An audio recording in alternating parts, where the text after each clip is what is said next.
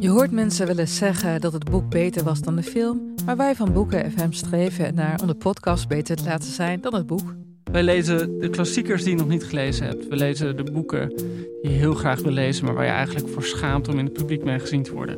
We lezen de Libris-winnaars. Uh, we praten over de Nobelprijslariaten. Allemaal zoals je een etentje hebt dat je moeiteloos mee kan praten en dat het lijkt alsof je helemaal belezen bent. Wij zijn Ellen, Joost en Charlotte van Boeken FM en je kunt ons luisteren in je favoriete podcast-app.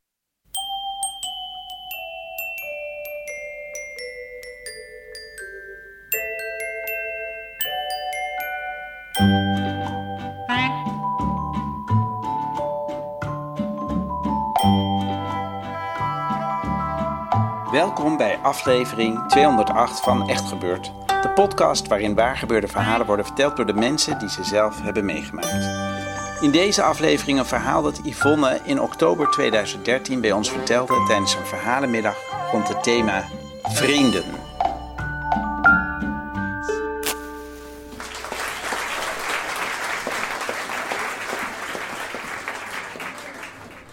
Stel je gaat op reis en je komt in de stad en je wil niet in een anoniem hotel slapen, of je hebt geen geld voor een hotel, kun je naar een website couchsurf.com en daar ehm, zijn mensen die in die stad wonen die een slaapplaats aanbieden gewoon bij hun thuis. Een slaapbank of soms zelfs een bed als je geluk hebt. En ik heb dat in de afgelopen jaren een aantal keren gedaan. Ik heb een keer in Gent bij een oude dame geslapen die heel rijk bleek te zijn, die hele ontbijten voor ons maakte. We hebben zelf een keer een Schotse doedelzakspeler over de vloer gehad en uh, Amerikaanse wereldreizigers. Nou, van alles, altijd hele leuke ontmoetingen. Uh, ik had een keer een gesprek met een, met een vriend van mij die zei: Ja, maar Yvonne, couchsurfen is toch eigenlijk gewoon een verkapte vorm van, van internet daten. En ik vond dat heel kortzichtig van hem en ik vertelde alle verhalen die ik had meegemaakt. En ik, ik was het daar totaal niet mee eens. Um, Inmiddels ben ik zelf een beetje gaan twijfelen, maar jullie mogen zo meteen aan het eind van het verhaal zelf oordelen. Ik was afgelopen winter namelijk weer gaan, uh, gaan couchsurfen. Ik was in Zuid-Duitsland bij een, uh, bij een goede vriend op bezoek uh, geweest die daar naartoe verhuisd was. En de treinreis terug van Duitsland naar Amsterdam, dat zou 13 uur duren. Dus ik dacht, het zou fijn zijn om een tussenstop te hebben ergens halverwege om daar een nachtje te slapen en de volgende dag weer verder te reizen. Dus ik had op de kaart van, van uh, van Duitsland gekeken. En ik dacht, nou, als ik in Keulen ergens een slaapplaats zou kunnen vinden, dan, dan zou ik ongeveer halverwege zijn. Dus ik had op de website van, van Couchsurfer had ik eh, Keulen ingetikt. En dan kreeg je dus een lijst met allemaal mensen die daar, uh, die daar wonen en die een, die een slaapplaats hebben. En een van die mensen, dat was, was Christian. En had een hele sympathieke foto erbij. En er waren nog een aantal foto's. Daar zag hij een beetje neurderig uit met een, met een brilletje en zo. Maar ik dacht, um, neurderige jongens die zullen niet zo gauw een meisje aanranden. Dus dat is wel veilig. Dus ik dacht, laat ik Christian een, uh, een berichtje sturen. Dus ik had hem een berichtje gestuurd en gezegd van... Goh, het is een beetje laat dag, maar zou ik morgen misschien een nachtje bij jou kunnen, kunnen uh, logeren? En binnen vijf minuten kreeg ik een, berichtje van hem terug. En hij zei, uh, je bent van harte welkom, maar um, ik ben bezig met een reportage voor de, voor de radio... Over de, over de crisis uh, stel dat de energieprijzen nog verder stijgen en je kunt niet meer betalen. Hoe is het om zonder stroom te leven? En het was eind november, dus het was heel koud buiten. Hij zei: um, Je mag komen, maar om vijf uur is het, is het donker in mijn appartement. Uh, ik heb geen warm water. Ik moet koken op zo'n campinggasje. Dus het is niet heel comfortabel. Dus als je liever ergens anders uh, gaat logeren, dan, dan, snap ik dat. En, dus ik las, las dat mailtje en ik dacht: wow, een radiomaker, cool. dus ik heb een bericht teruggestuurd van, geen probleem, ik, uh, ik kom langs. En hij helemaal verbaasd van, oh, oké, nou prima, dit is mijn adres. Uh, ik zie je morgen wel verschijnen. En, dus ik was, ik was helemaal blij en ik zei tegen Arne, die vriend, van, ik ga bij een radiomaker logeren. En, en, Arne die vroeg van wat, voor wat voor zender is die radio-uitzending dan? En, en ik zei, ik heb geen idee. Arno zei, ja, maar radiomaker, je hebt ook amateurradiomakers die gewoon zelf iets maken en dan voor drie mensen uitzenden. En dan zit je daar straks in een buitenwijk van, van Keulen in het donker met een jongen die niet weet hoe die met meisjes om moet gaan. En ik dacht, oh ja, zo, zo had ik er nog niet naar gekeken. Maar ik dacht, nou ja, ik had niet zoveel tijd überhaupt om nog een andere logeerplek te regelen. Dus ik dacht, ik, ik ga er gewoon naartoe. Maar ik had die treinreis van, dat was dan ongeveer zes uur van Freiburg naar, naar, uh, naar Keulen. Dus in die zes uur begon ik toch een beetje zenuwachtig te worden van, oh ja, stel dat het inderdaad niet, geen echte radiomaker is of überhaupt dat hij een nepprofiel heeft aangemaakt. nee, alle scenario's waren in die zes uur door mijn hoofd gegaan en enigszins zenuwachtig kwam ik daar in Keulen aan. Daar, uh, daar moest ik met een bus naar die, naar die buitenwijk waar, waar Christian dan woonde. Met dat briefje, dus ik belde aan aanvankelijk, maar de bel deed natuurlijk ook niet, want die stond ook uit. Dus ik klopte aan. En, uh, en er deed een jongen open die op zich inderdaad wel op Christian leek, behalve dat dat, dat brilletje wat hij op de foto had, was vervangen voor zo'n zo'n heel hip montuur. En hij had een leuk kapsel met zo'n drie dagen baardje. En Hennis en Maurits outfit. En achter hem zag ik een, een huis met zo'n IKEA-inrichting. En ik stond daar en ik dacht: wauw, dit, dit is een soort van de perfecte man. En ik stond daar met mijn rugzak. En als ik aan het reizen ben, dan vind ik het altijd fijn om mijn pyjamabroek aan te trekken. Dus ik stond daar in mijn pyjamabroek zonder make-up. En ik stonk een beetje en zo. Dus ik dacht, kut. mijn eerste indruk die kan ik niet meer veranderen. Maar goed. Um, dus hij liet me binnen en hij liet me de, de uh, slaapbank zien waar ik kwam te slapen. Allemaal heel netjes, van de IKEA ook. En we gingen, het, was nog middag, dus het was nog licht. Dus we konden gewoon nog even in de keuken thee drinken. En ik vroeg van, goh, waar, uh, voor wat voor zender zend je dan je, je reportage uit? En dat bleek voor de, de WDR te zijn, de, de grootste Duitse zender met een miljoen luisteraars. Dus aan de ene kant dacht ik, zie je wel, het is echt een radiomaker. Maar aan de andere kant werd ik ook een beetje zenuwachtig. Want in zijn mail had hij ook gezegd, de enige voorwaarde als je komt... leuk als je komt, maar dan word je wel onderdeel van mijn reportage... en dan wil ik je interviewen in het Duits. Want Duitsers hebben nasynchronisaties, dus die kunnen niet zo goed Engels. Dus ik moest opeens voor een miljoen luisteraars een, een, een, uh, een interview in het Duits gaan doen. Maar goed, het was wel een echte radiomaker, dus, dus ik was blij. En uh, inmiddels begon het donker te worden, dus wij gingen overal kaarsjes uh, aansteken in de keuken en in de hal en de slaapkamer, zodat we s'avonds de weg nog konden vinden. Hij had ook speciaal zo'n zo'n elastiek gekocht met zo'n lampje waarmee je in de grotten kon, kon lopen, dus zo liepen we dan door het huis. En toen dacht ik, nou is met Couchsurf een beetje idee dat je vervolgens zelf weer op pad gaat en niet de hele dag bij diegene thuis blijft hangen. Maar ja, ik zat daar in die buitenwijk en het was donker, dus ik wist eigenlijk niet zo goed wat ik moest doen. Maar toen klopte hij gelukkig bij mij op de deur en toen vroeg hij: Heb je zin om naar de film te gaan vanavond? En ik dacht eerst, maar je mag toch geen stroom gebruiken deze week? Een, bioscoop gebruikt ook stroom. Maar dat gold alleen in zijn huis, vond hij. Dus, dus we gingen naar de bioscoop en ik vond het al lang prima. Dus ik snel een jurkje aangetrokken. Misschien dat de tweede indruk nog kon werken. En, uh, en wij via de, via de Rijn, is het geloof ik, in ieder geval via de rivier in, uh, in Keulen, liepen wij naar het centrum. En het was, eh, het was avond en uh, de bruggen waren verlicht met lichtjes. Het zag heel romantisch uit. En we waren een beetje aan het praten over wat we zo al deden. We bleken heel veel gemeenschappelijke interesses te hebben. En, en ik moest weer denken aan het gesprek met die vriend die zei: Is het niet gewoon een datingsite? En opeens dacht ik van. Oh, misschien voelt het inmiddels voelt het opeens wel een beetje zo alsof alsof we op een date waren.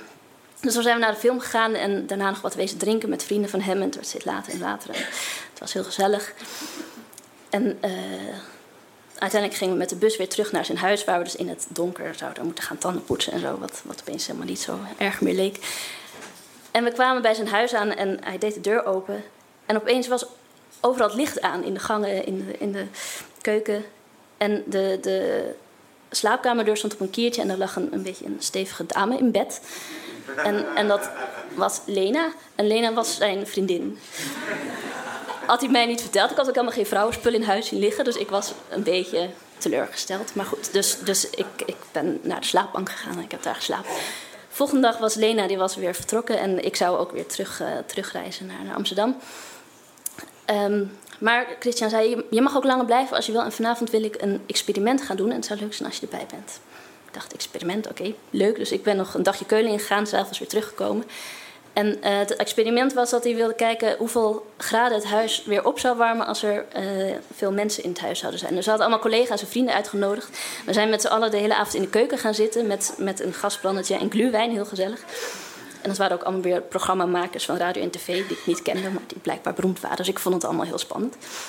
Uiteindelijk ben ik drie dagen in, in Keulen bij hem gebleven. Hebben we samen aan die reportage gewerkt en interviews gedaan en dergelijke. En ben ik weer naar, naar Amsterdam gegaan. Dus dat, dat waren hele leuke dagen. En toen een tijdje later kreeg ik een bericht van Christian van... Goh, zal ik een keer in Amsterdam langskomen? Dus ik dacht, tuurlijk, leuk. Uh, vervolgens kwam een berichtje achteraan... Is het goed als ik Lena dan ook meeneem? Toen, uh, toen heb ik een berichtje teruggestuurd en gezegd... Ja, ik, uh, ik woon heel klein in Amsterdam en één, één logeerbed lukt wel, maar twee plaatsen, dat wordt moeilijk. en hij stuurde terug, oké, ik, ik begrijp het. Dus hij is niet gekomen. En, uh, en het werd winter. En uh, die winter zat ik op een gegeven moment in de trein van, van Utrecht naar Amsterdam.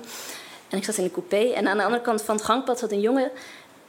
En die leek echt precies op Christian. Zelfde kapsel, zelfde bril, zelfde kleding, zelfde lichaamshouding.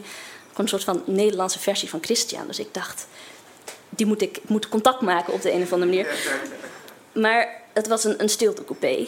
En er zat een dame tegenover me, die, die zat me al heel boos aan te kijken voordat ik überhaupt iets gezegd had. Dus, dus ik durfde niet, niet tegen hem te gaan praten. Maar inmiddels waren we bijna bij Amsterdam aangekomen en ik moest daar uit. En ik dacht, ik, ik moet iets doen voordat ik, voordat ik uit moest stappen. Dus ik heb een briefje uit mijn tas gepakt en daar wat, wat opgeschreven. En bij het uitstappen heb ik die aan de jongen gegeven die ik verder helemaal niet kende.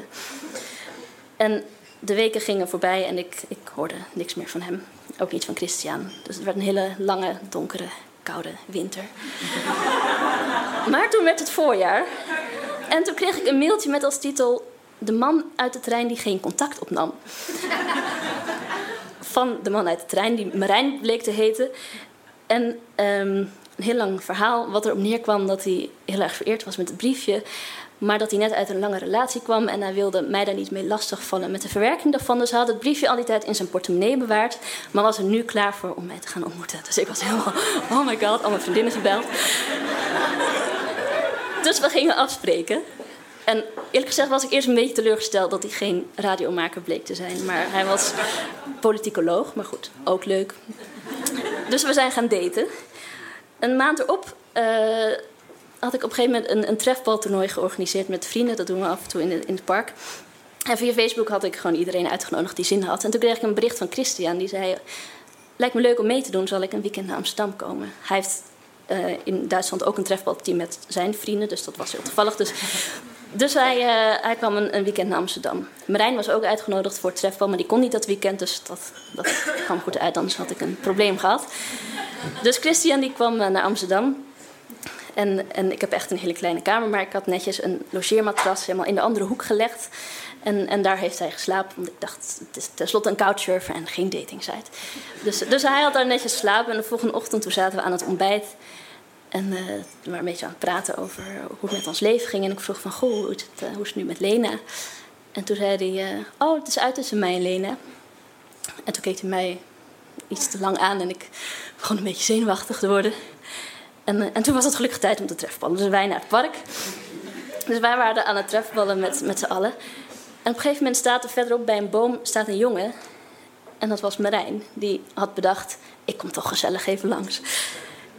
En mijn vrienden die stonden bij me en die keken naar Marijn bij die boom. En die keken naar Christian. En die vroeg aan mij, hé, hey, is dat een tweeling? dus ik zei, nee, ze, ze kennen elkaar niet. Maar dat ging niet lang meer duren, want intussen hadden Christian en Marijn hadden elkaar gezien. En die zagen een soort van dubbelganger van zichzelf staan. Dus die liepen op elkaar af en die gaven elkaar een hand. Die hadden ook echt gewoon geen oog meer voor de rest van de mensen. Hoi, ik ben Marijn. Hoi, ik ben Christian. Goh, hoe ken jij Yvonne? En op dat moment ben ik weggelopen. Want het werd bij iets te heet om de voeten. En ik weet nog altijd niet wat ze dus tegen elkaar gezegd hebben. Maar ze hebben een half uur met elkaar staan praten. En ze leek elkaar heel aardig te vinden. Dus daar ontstond sowieso al een, vriendschap onderling. En um, inmiddels is het een, een, half jaar later. En uh, een van de twee is inmiddels mijn vriend. En de ander is een, uh, een goede vriend gebleven. Wie wie is, dat uh, laat ik graag aan jullie fantasie over. Dankjewel.